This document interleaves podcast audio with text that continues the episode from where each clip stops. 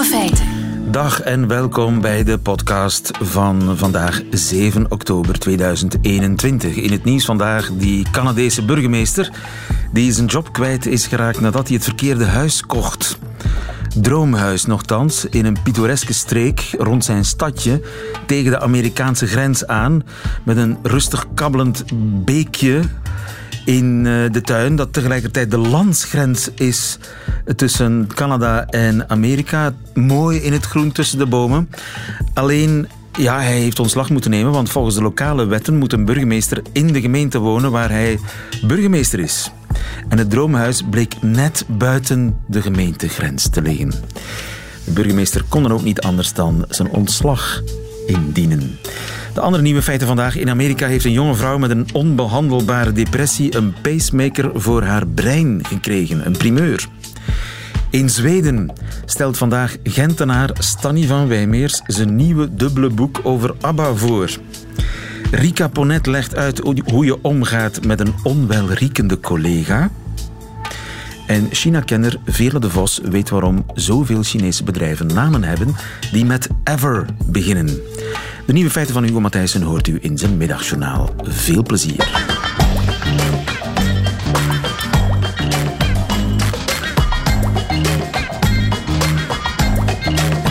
Nieuwe feiten.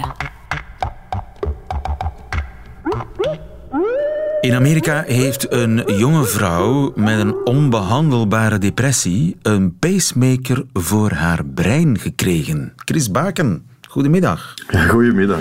Psychiater in het UZ van Brussel en het UZ van Gent. Een onbehandelbare depressie, dat bestaat dus. Depressie die... Ja, zeker. Dat zien we eigenlijk veel meer dan mensen denken. En chronisch of treatment-resistant depression, moeten we toch denken dat in 10% tot 15% van de mensen die een depressie doormaken het geval is. Dus dat is eigenlijk wel een best groot aantal. En niets anders helpt dan. Dus zowel praatsessies, pillen, elektrostimulatie wordt ook soms al ingezet, hè, tegen depressie. Ja, de elektrostimulatie, de meest bekende die we eigenlijk gebruiken, is dan de elektroconvulsietherapie of de elektroshocktherapie, zoals ze dat vroeger vertelden, die eigenlijk een zeer effectieve behandeling is, ook voor mensen die niet reageren op de gewone behandelingen, zoals u zegt, praattherapie of meer medicatie. En meestal zijn die responsaantallen best goed. Dus in het kader van de vrouw waar u het over heeft in Amerika, ook deze vrouw die reageerde niet op een van onze beste behandelingen voor treatment-resistant depression, ook niet. Dus dat komt inderdaad best wel wat voor. En nu heeft zij een soort van pacemaker in haar brein gekregen, een toestelletje dat een elektrische puls geeft waar en wanneer dat nodig is. Inderdaad.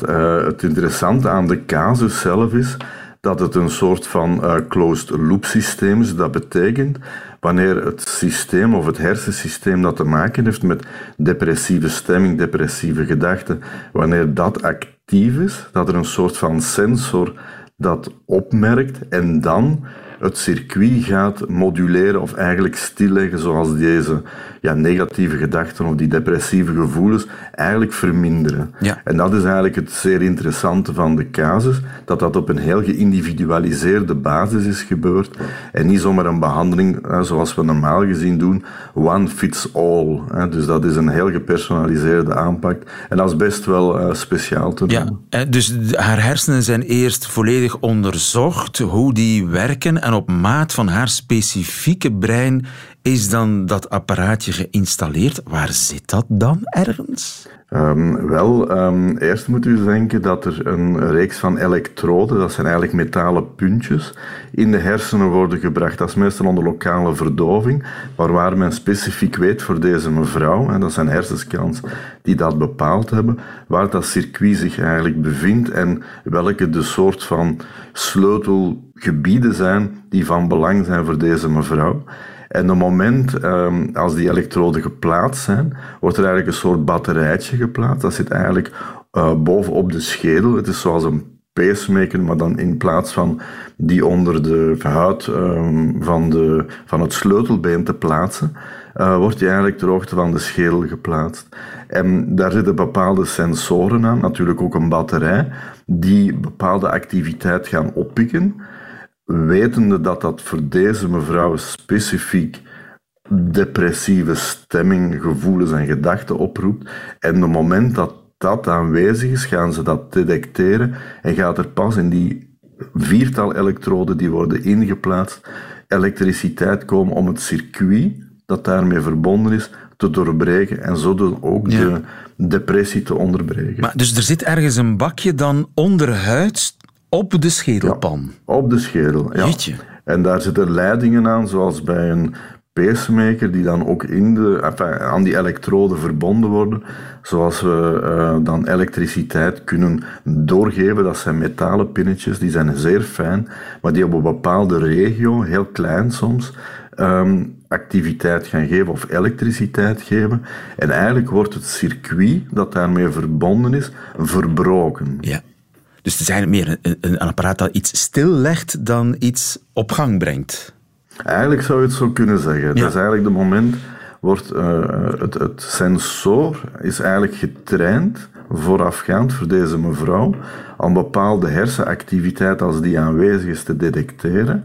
Dan wordt het apparaatje actief, geeft gedurende, ik denk dat ze zeggen, een 6-tal seconden elektriciteit af om dat circuit te doorbreken. En zo gebeurt dat eigenlijk 24-7. Ja. Voornamelijk in de dag natuurlijk, maar eigenlijk gaat het gewoon 24-7 door. En bij Sarah, want zo heet die Amerikaanse jonge vrouw van 36, die voor het eerst zo'n brain pacemaker gekregen heeft, bij Sarah werkt het. Ja, het is een best spectaculair resultaat. Want normaal gezien voor die brain stimulation die toegepast wordt, de one fits it all, meestal als de resultaten er zijn, en die zijn meestal ook nog niet zo overtuigend, in alle eerlijkheid, duurt dat echt wel een lange tijd. En dan spreken we over enkele maanden tot soms zelfs een jaar. Maar hier bij deze vrouw, omdat het zo specifiek voor haar is toegepast, lijkt het te zijn, het is maar één studieprotocol natuurlijk, dat het vrij snel na een paar dagen, een paar weken effect heeft. En nu al in de maanden die daarop gevolgd zijn, toch een verbetering geven. Ja. Tot zelfs wanneer die mevrouw vrij is van klachten. Wat echt best spectaculair is op die korte tijd. Ja, het is nog iets experimenteels natuurlijk. Het is ook iets heel invasiefs, denk ik. Je moet echt in het brein zelf gaan peuteren, als het ware. Dus het is iets wat je niet 1, 2, 3 gaat toepassen op grote schaal, maar zou het in de toekomst breder kunnen ingezet worden bij depressies of eventueel zelfs andere hersenaandoeningen? Ik denk aan Parkinson. Ja, dat is een zeer goede opmerking, want uiteindelijk wordt het voornamelijk in het buitenland, maar ook bij ons toch al wat breder toegepast. En voornamelijk bij patiënten, zoals u zegt, met Parkinson. Die hebben al zo'n brain pacemaker, zeg maar. Voor Parkinson bestaat het al. Patiënten bijvoorbeeld met epilepsie, want het komt eigenlijk uit de richting van mensen die epilepsie hebben, die dan eigenlijk ook zo'n sensor ingebouwd krijgen. En wanneer er een soort van aanval komende is, dat eigenlijk wordt gedetecteerd. En dan pas door die elektroden die activiteit wordt stilgelegd, zal ik maar zeggen. Dus je zou kunnen zeggen dat eigenlijk depressie een hersenaandoening is die je goed kunt vergelijken met epilepsie of Parkinson. En dat dat niet iets is, wat een idee dat toch nog veel leeft bij mensen, iets waar je met een beetje wilskracht en veerkracht je overheen zet. Wel, natuurlijk, er zijn verschillende gradaties in depressie. En depressie is ook een zeer heterogene aandoening. En ik denk echt dat we in de eerste stappen voornamelijk moeten kijken rond de behandelingen die we hebben rond psychotherapie, medicamenteuze behandelingen die erg wel goed zijn, maar niet voor iedereen werken. En dat we voor die groep, waar jammer genoeg onze behandelingen niet voldoende een effect hebben, dat we daar eigenlijk zulke behandelingen kunnen gaan toepassen. We zijn uiteindelijk ons brein, we hebben uiteindelijk specifieke individuele connecties en loops die te maken hebben bijvoorbeeld met depressie, als we die natuurlijk individueel kennen en we moeten iets invasiever gaan om deze mensen goed te helpen, is dit eigenlijk een van de eerste stappen die we zien. Langs de andere kant de individualisering van behandelingen voor mensen met een psychische aandoening is eigenlijk meer en meer in de laatste jaren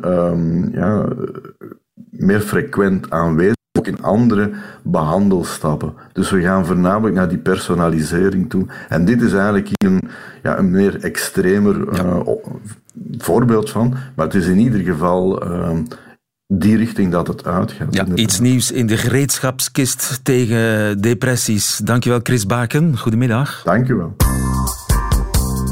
Vraag het aan Rika.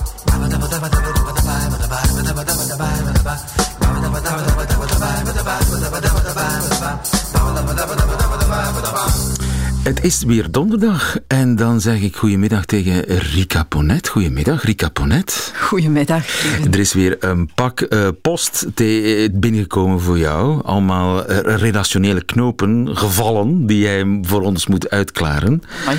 En zo heb ik Jessica, die vraagt... Beste Rika, ik mag sinds kort opnieuw gaan werken op kantoor na een lange periode van thuiswerk. En op zich ben ik daar heel blij mee, schrijft Jessica. Ware het niet dat dit ook betekent dat ik opnieuw naast mijn collega terechtkom, die ik best aardig vind, maar die een gigantische lichaamsgeur heeft. Altijd ruikt naar zweet en ook een bedenkelijke mondhygiëne heeft. Oei, oei, oei. Ik zie er zo tegenop om dat opnieuw te moeten ondergaan. Ik weet niet goed hoe ik hierover iets kan zeggen zonder hem te kwetsen. Ik rapporteerde het alles aan de personeelsdienst. Die zou het opnemen, maar ik merk dat er niets veranderd is. Hoe pak ik dat het beste aan? Rika, het is een herkenbaar probleem, denk ik. Het probleem van Jessica. Ja, ik denk dat we op het werk allemaal wel alles met iemand te maken gekregen hebben die we niet zo fijn ruiken vinden. Ja. Maar en als je daar dan dagelijks... Extreem gênant, hè? Ja. Om dat ter sprake te brengen, toch? Absoluut. Je kunt toch moeilijk zeggen, volgens mij kun jij niet eens wassen? Je stinkt. Nee, en wat sommigen dan doen is zo wat hints achterlaten. Stijl, een deodorant...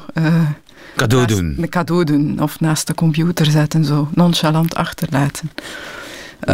Lijkt me ook heel pijnlijk om dat te vinden. Ja, en de kans dat hij het niet oppikt is ook reëel van...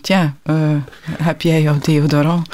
Ben jij deodorant vergeten of zo? Zijn er elegante manieren om dat de persoon in kwestie diets te maken?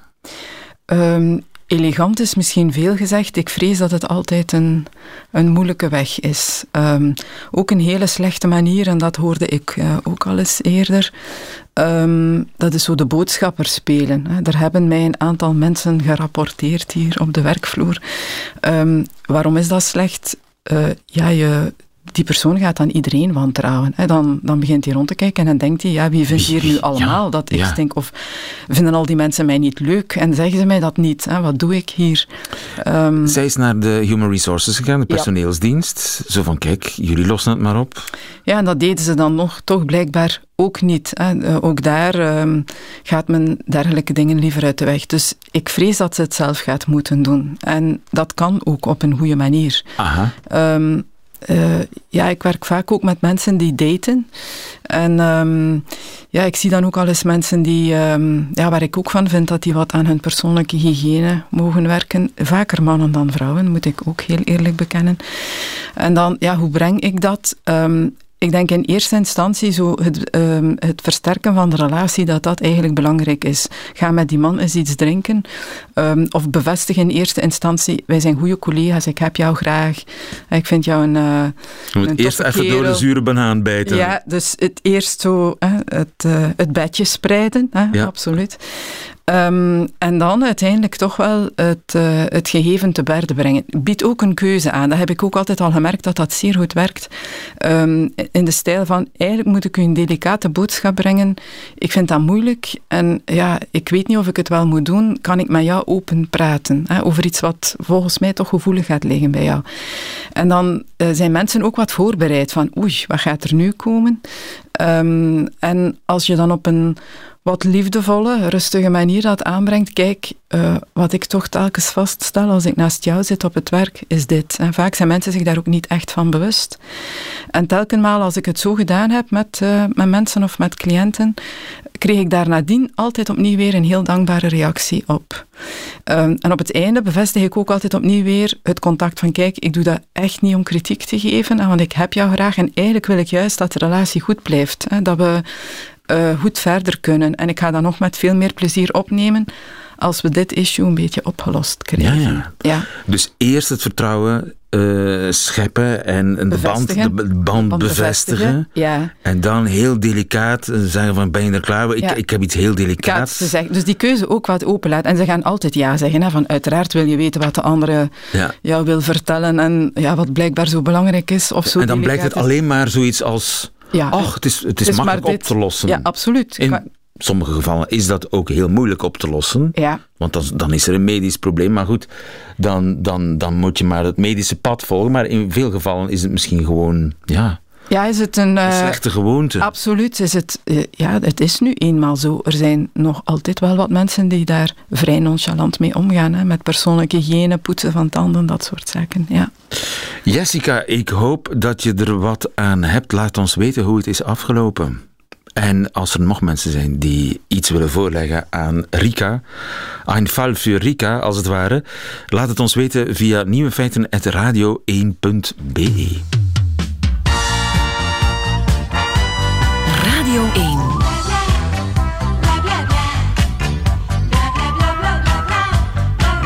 Nieuwe feiten. In maart kwam een Taiwanese containerschip vast te zitten in het Suezkanaal. Dat weet u ongetwijfeld nog. Maar weet u ook nog hoe dat schip heette? Nee, niet de Evergreen. Want dat was de naam van de rederij. Het schip zelf heette de Ever Given. Niet te verwarren overigens met de Evergrande. Dat is het vastgoedbedrijf in China dat bijna failliet ging. Door schulden bij de Everbright Bank. Ever nog aan toe. Veerle de Vos, goedemiddag. Goedemiddag. Evergreen, Evergrande, Evergiven, Everbright. Ja. Is dat toeval? Jij als Verre Oosten-watcher? Nee, dat is geen toeval.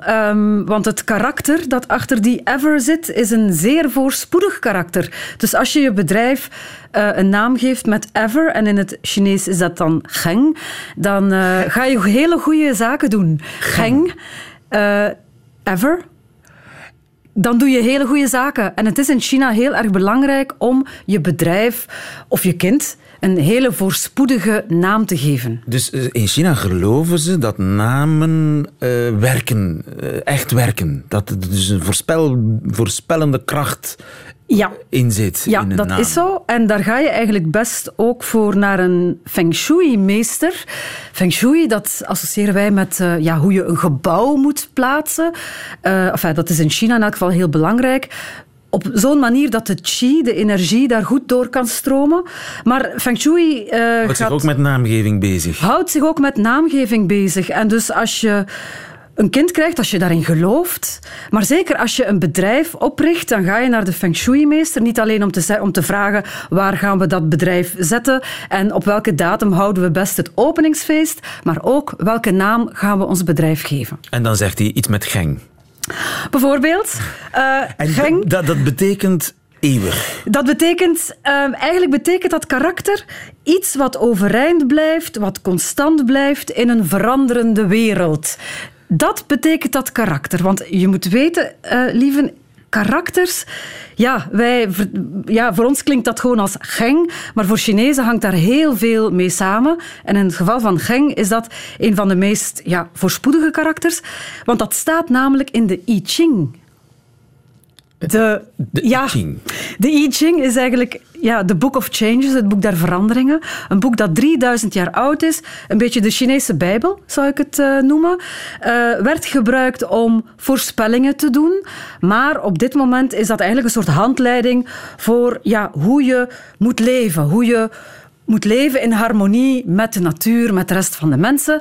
Daar staan 64 karakters in en één van die karakters is Geng. En dat is dan de kwaliteit, hè, iets wat recht blijft staan, wat overeind blijft in een veranderende wereld door zich aan te passen. In Evergrande is dat dan nog Gengda, grote constante. Ja, en als je dus als bedrijf wolkenkrabbers bouwt, dan is dat natuurlijk een fantastische naam. Nu, het heeft niet echt mogen baten, hè? In het geval van Evergrande. Nee. En ja, je zei het al, hè, de schulden bij de Everbright Bank. En dan heb je ook nog eens de Hang Seng in Hongkong. De beurs, Hang, hetzelfde karakter, die enorm gedaald is doordat de aandelen van de Evergrande zijn gezakt. Dus ik vraag me af of er nog veel nieuwe bedrijven zijn in China die de naam Ever gaan gebruiken. Ja, misschien dat er toch het geloof in de Feng Shui een deuk heeft gekregen in China. Tot dat binnenkort. Veerle de Vos. Nieuwe feiten. Radio 1. Altijd benieuwd. Held van de dag is Gentenaar Stanny van Wijmeers, die vandaag in Västervik, Zweden, zijn nieuwe boek voorstelt over zijn grote passie.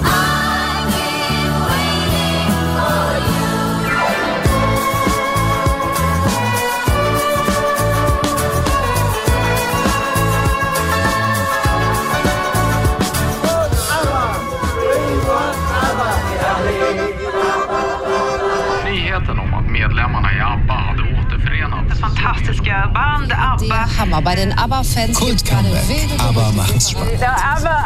It is a big break, but we knew something was cooking in the ABBA camp. Here they go again. What's happening? Give me a man after midnight. Voulez-vous? Like a super trooper. Watch that sea. Dig it. In afwachting van het nieuwe album van ABBA dat over een paar weken verschijnt, is er vandaag een nieuw boek over de Zweedse supergroep in 2 delen, nog wel geschreven door een Gentenaar. En dat is Stanny van Wijmeers. Goedemiddag, Stanny. Goedemiddag, lieven. Stanny, waar zit jij? Ik zit in Västervik, in Slottsholmen. Dat is het hotel van Björn. Dus... Jij zit in Zweden, in Västervik en in een hotel. En Västervik is het stadje waar Björn, een van de 4 Abbas, zeg maar, vandaan komt.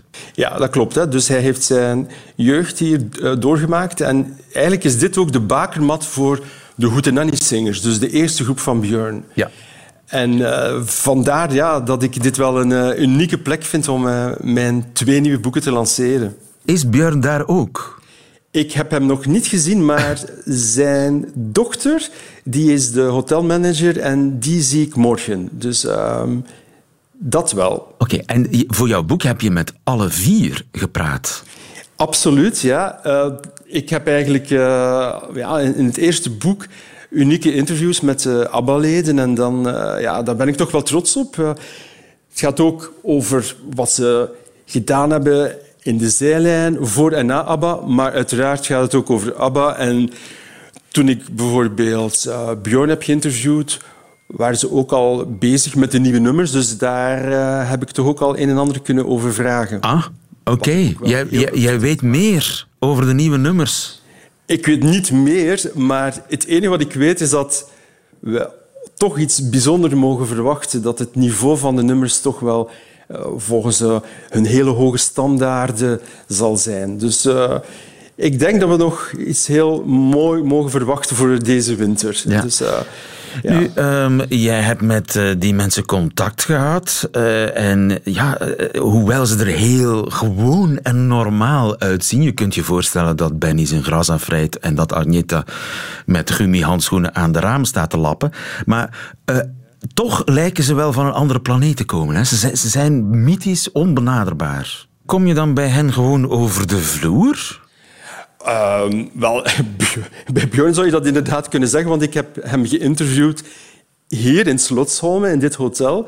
Dus daarom vond ik het ook een mooie link om hier het boek te lanceren met een aantal van hun naaste medewerkers, mag ik toch wel zeggen. En daar ben ik toch wel trots op. Bijvoorbeeld, straks bij de launch is hier aanwezig Tony Root.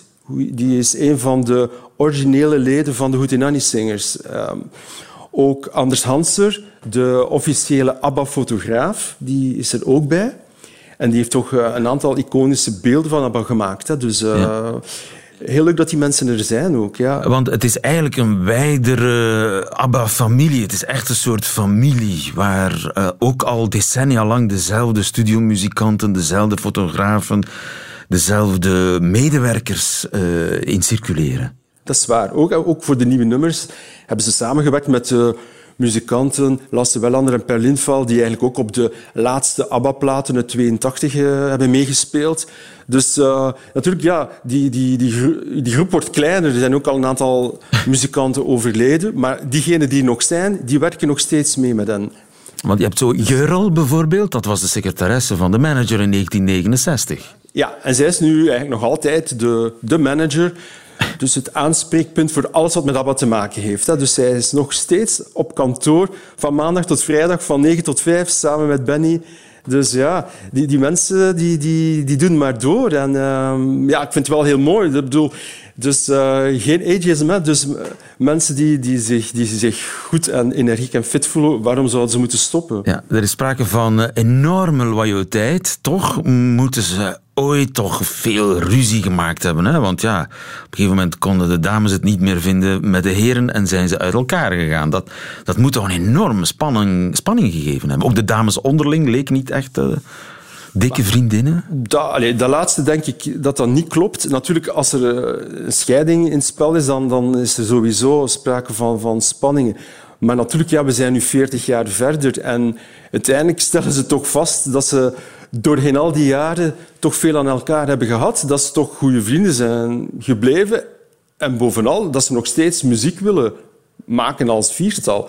Dus ik vind het eigenlijk een mooi verhaal. Het is eigenlijk een mooie afsluiter van het ganse ABBA-verhaal. Dat inderdaad zo wat een beetje een triestige wending had genomen door die echtscheidingen. Natuurlijk heeft het prachtige muziek opgeleverd, maar nu kijk, 40 jaar later kunnen ze de cirkel rondmaken en zeggen van eigenlijk houden we allemaal van elkaar nog.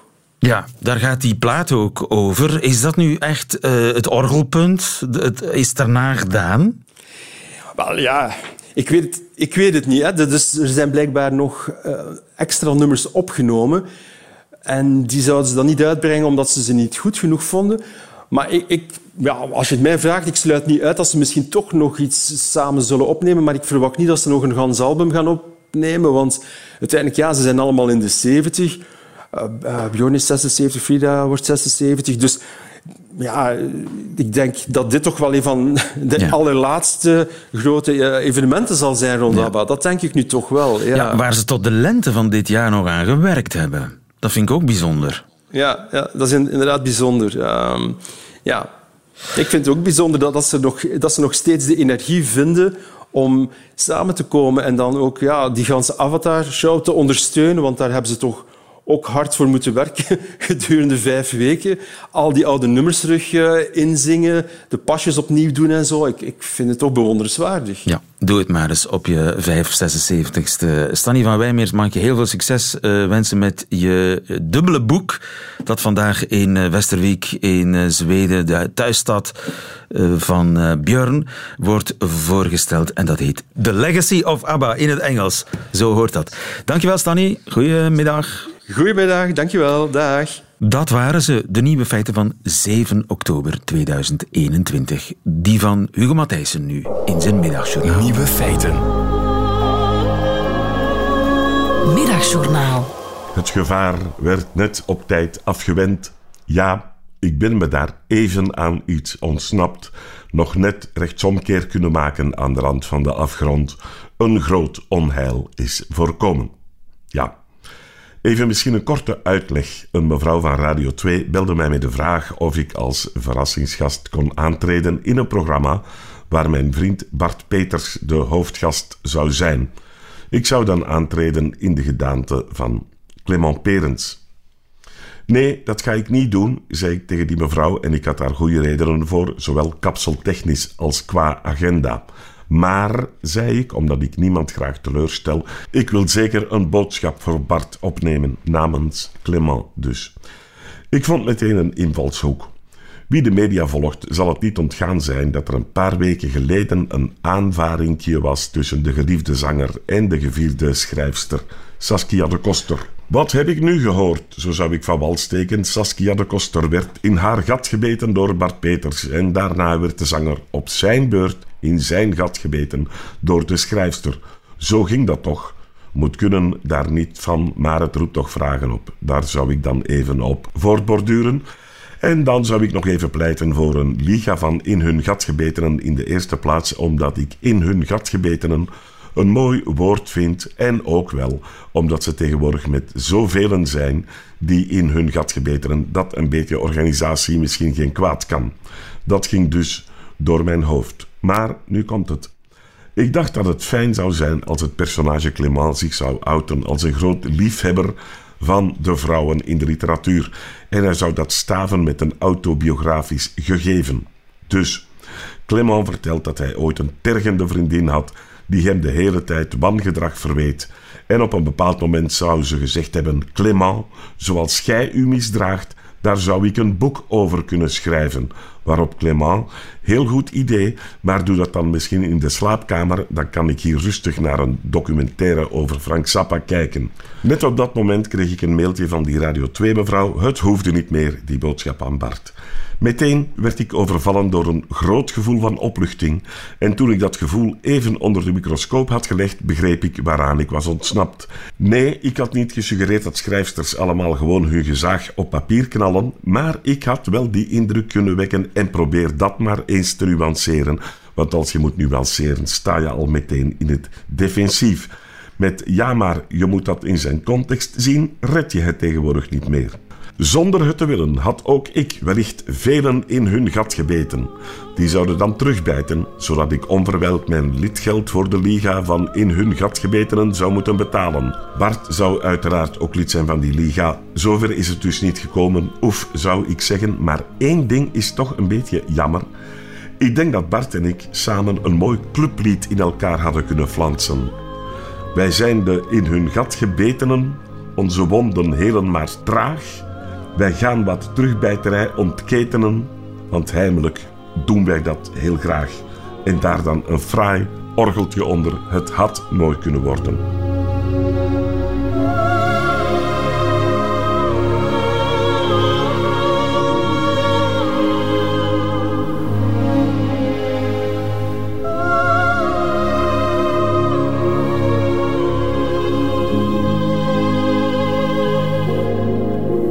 Het Middagjournaal met Hugo Matthijssen. Einde van deze podcast. Hoort u liever de volledige nieuwe feiten? De lange versie met de muziek erbij. Dan kunt u terecht op de website van Radio 1 of op de Radio 1 app. Tot een volgende keer.